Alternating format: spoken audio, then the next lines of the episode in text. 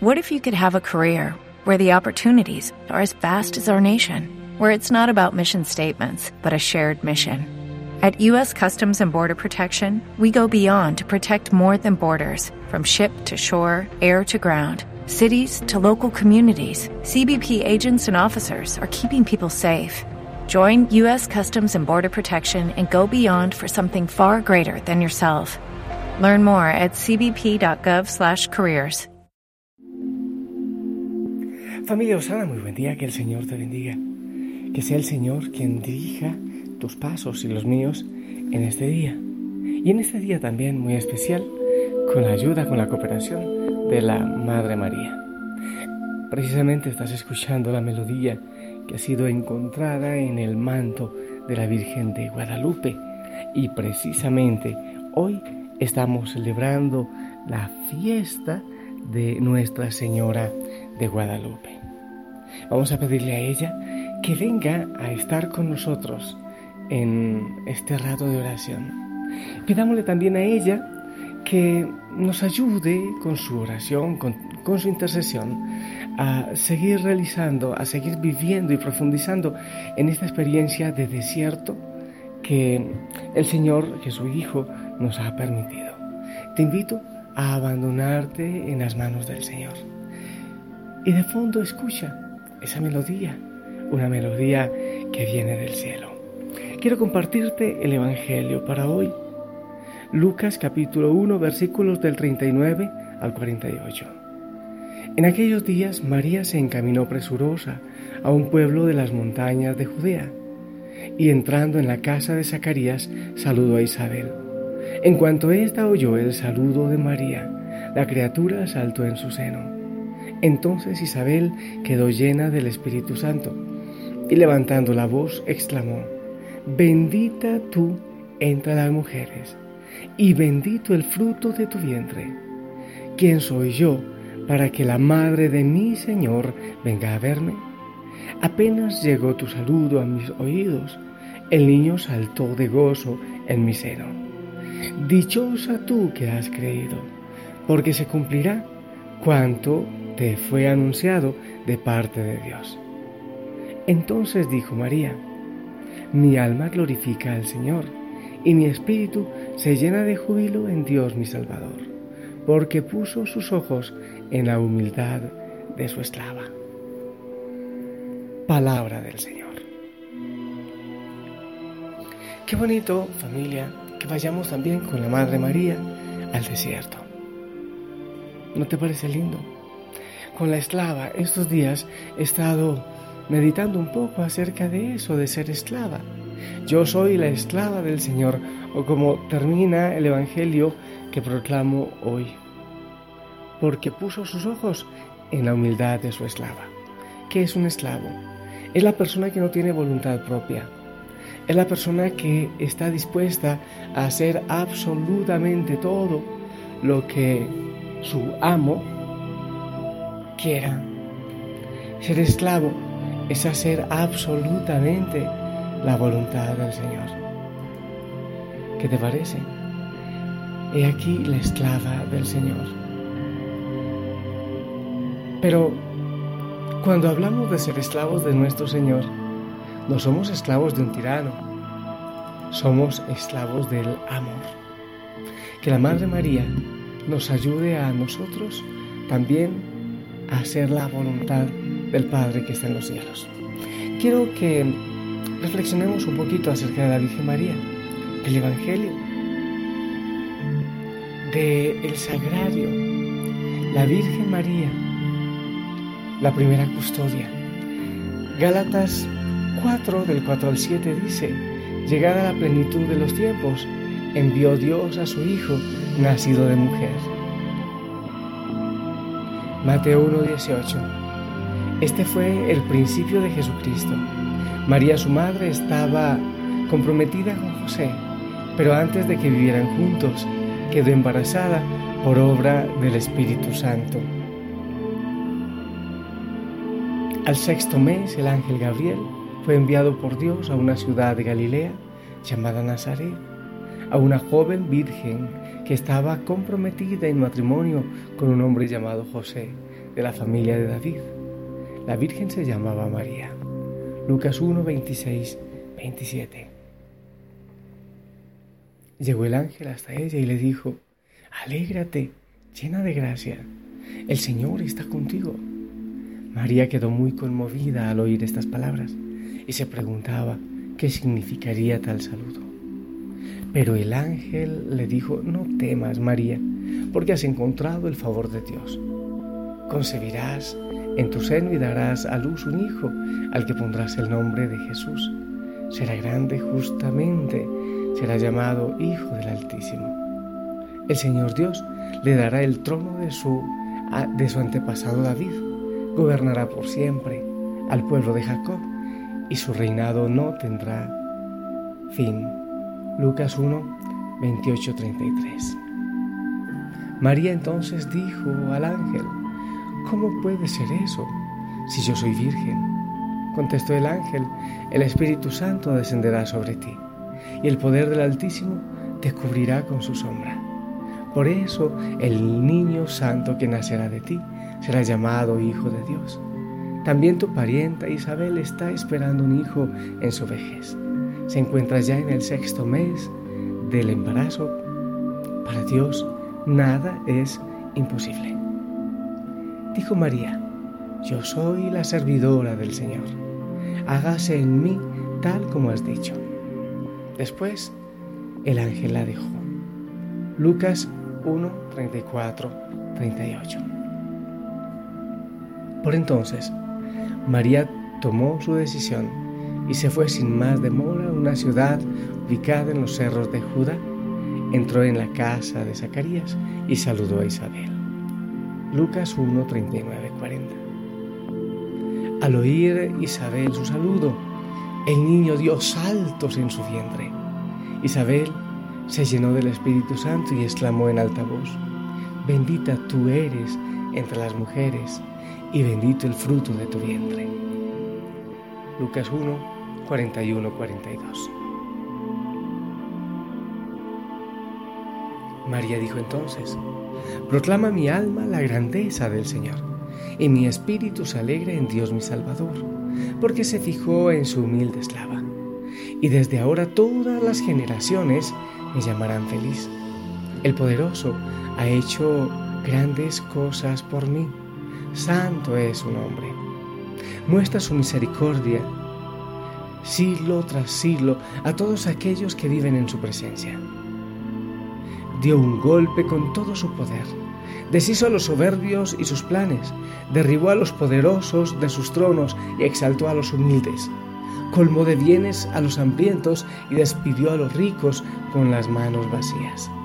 Socorrió a Israel su siervo, se acordó de su misericordia como lo había prometido a nuestros padres, a Abraham y a sus descendientes para siempre. Lucas 1, 55. Su esposo José pensó despedirla, pero como era un hombre bueno, quiso actuar discretamente para no difamarla. Mateo 1:19. Mientras lo estaba pensando el ángel del Señor, se le apareció en sueños y le dijo, José, descendiente de David, no tengas miedo de llevarte a María, tu esposa, a tu casa, si bien está esperando por obra del Espíritu Santo. Tú eres el que pondrás el nombre al Hijo que dará a luz y lo llamarás Jesús, porque Él salvará a su pueblo de sus pecados. Todo esto sucedió para que se cumpliera lo que había dicho el Señor por boca del profeta. La Virgen concebirá y dará a luz un hijo y lo pondrán por nombre Emanuel, que significa Dios con nosotros.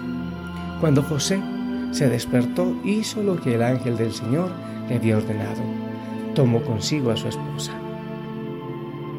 Mateo 1, 20-24. Por aquellos días salió un decreto del emperador Augusto, por el que se debía proceder a un censo en todo el imperio este fue llamado el primer censo, siendo Quirino gobernador de Siria. Todos pues empezaron a moverse para ser registrados, cada uno en su ciudad natal. José también, que estaba en Galilea, en la ciudad de Nazaret, subió a Judá, la ciudad de David, llamada Belén, porque era descendiente de David. Allí se inscribió con María su esposa, que estaba embarazada. Lucas 2, 1, 5. Unos magos que venían de Oriente llegaron a Jerusalén preguntando, ¿Dónde está el rey de los judíos recién nacido? Porque hemos visto su estrella en el oriente y venimos a adorarlo. Mateo 2, 1, 2. En la región había pastores que vivían en el campo y que por la noche se turnaban para cuidar sus rebaños. Se les apareció un ángel del Señor y la gloria del Señor los rodeó de claridad y quedaron muy asustados. Pero el ángel les dijo, no tengan miedo, pues yo vengo a comunicarles una buena noticia, que será motivo de mucha alegría para todo el pueblo. Hoy, en la ciudad de David, ha nacido para ustedes un Salvador, que es el Mesías y el Señor. Miren cómo lo reconocerán. Hallarán a un niño recién nacido envuelto en pañales y acostado en un pesebre. Lucas 2, 8-12. Mientras estaban en Belén llegó para María el momento del parto y dio a luz a su hijo primogénito. Lucas 2, 6, 7. De pronto una multitud de seres celestiales aparecieron junto al ángel y alababan a Dios con estas palabras. Gloria a Dios en lo más alto del cielo y en la tierra paz a los hombres. Esta es la hora de su gracia. Lucas 2, 13, 14. Lo envolvió en pañales y lo acostó en su pesebre, en un pesebre, pues no había lugar para ellos en la sala principal de la casa. Lucas 2.7. Después de que los ángeles se volvieron al cielo, los pastores se dieron uno, se dijeron unos a otros, vayamos pues hasta Belén y veamos lo que ha sucedido y que el Señor nos ha dado a conocer. Fueron apresuradamente y hallaron a María y a José con el recién nacido acostado en el pesebre. Entonces contaron lo que los ángeles les había dicho del niño. Todos los que escuchaban los pastores quedaron maravillados de lo que ellos decían. Lucas 2, 15, 18. Herodes y toda Jerusalén quedaron muy alborotados al oír esto, reunido de inmediato como los somos sacerdotes, y reunió a los que enseñaban la ley al pueblo y les hizo precisar dónde tenía que nacer el Mesías. Ellos le contestaron, en Belén de Judá, pues así lo escribió el profeta. Y tú, Belén, tierra de Judá, no eres en absoluto la más pequeña entre los pueblos de Judá, porque de ti saldrá un jefe, el que apacentará a mi pueblo Israel. Mateo 2, 3, 6. Después de esta entrevista con el rey, los magos se pusieron en camino y fíjense, la estrella que habían visto en el oriente iba delante de ellos hasta que se detuvo sobre el lugar donde estaba el niño. ¡Qué alegría más grande! Habían visto otra vez la estrella. Al entrar a la casa vieron al niño con María, su madre. Se arrodillaron y le adoraron. Abrieron después sus cofres y le ofrecieron sus regalos de oro, incienso y mirra. Mateo 2, 10:11. María por su parte guardaba todos estos acontecimientos y los volvía a meditar en su interior. Lucas 2:19. Mi amada familia, he querido proclamar, compartir estos textos marianos, pero faltan otros, faltan las bodas de Caná, falta la entrega por parte de Jesús a la humanidad de nuestra Madre, como Madre de la humanidad, y nos pide que las llevemos a casa. La Virgen María, la Virgen de Guadalupe, que va donde el más pobre, donde el indio Juan Diego, un hombre tan, tan pobre. La Virgen de Nazaret, yo creo que la casa de la Virgen María en Nazaret era muy parecida a la casita del indio Juan Diego. la Virgen de la humildad, la servidora, la pobre. También, también quiere servir a nosotros, servirnos a nosotros, orar e interceder por nosotros. Yo le pido a ella que en este momento ella cubra con su manto, como cubría a su hijo, que cubra con su manto a la familia Osana. ¿Saben por qué yo la amo? Porque el Señor la amó primero, porque el Padre la amó primero escogiéndola, porque Jesús la amó primero como madre, porque el Espíritu Santo la amó primero para hacer el recado del Padre y hacer morada en ella. Yo la amo, porque la Santísima Trinidad la amó primero y la escogió. Yo la amo, porque ella es quizás de los únicos personajes, aquella de la palabra de Dios, que no tiene mancha. No hay ningún vestigio de mancha. Por eso yo también la amo. Y también la amo porque hay muchísimos que quizás con maldad le han quitado su lugar de madre, le han quitado su importante lugar en la historia de la salvación. Porque aquella sierva del Señor que entregó su vida, aquella que empujó el vino nuevo en las bodas de Cana, muchos la han querido hacer a un lado. Y yo la amo porque ella también en este día nos va a ayudar a continuar el desierto, a responder qué es lo que más te gusta de ti mismo. Pregúntale a ella también. Pregúntale a Dios, ¿qué es lo que a Él más le gusta de ti? Que el Señor te bendiga, que la Madre María te cubra con su manto en este día. Y creo también que hoy es un día para pedir por la humildad, por nuestra humildad como nos enseña la Virgen María. Que el Señor te bendiga, sonríe mucho, no te quites el uniforme. Estaré orando por ti.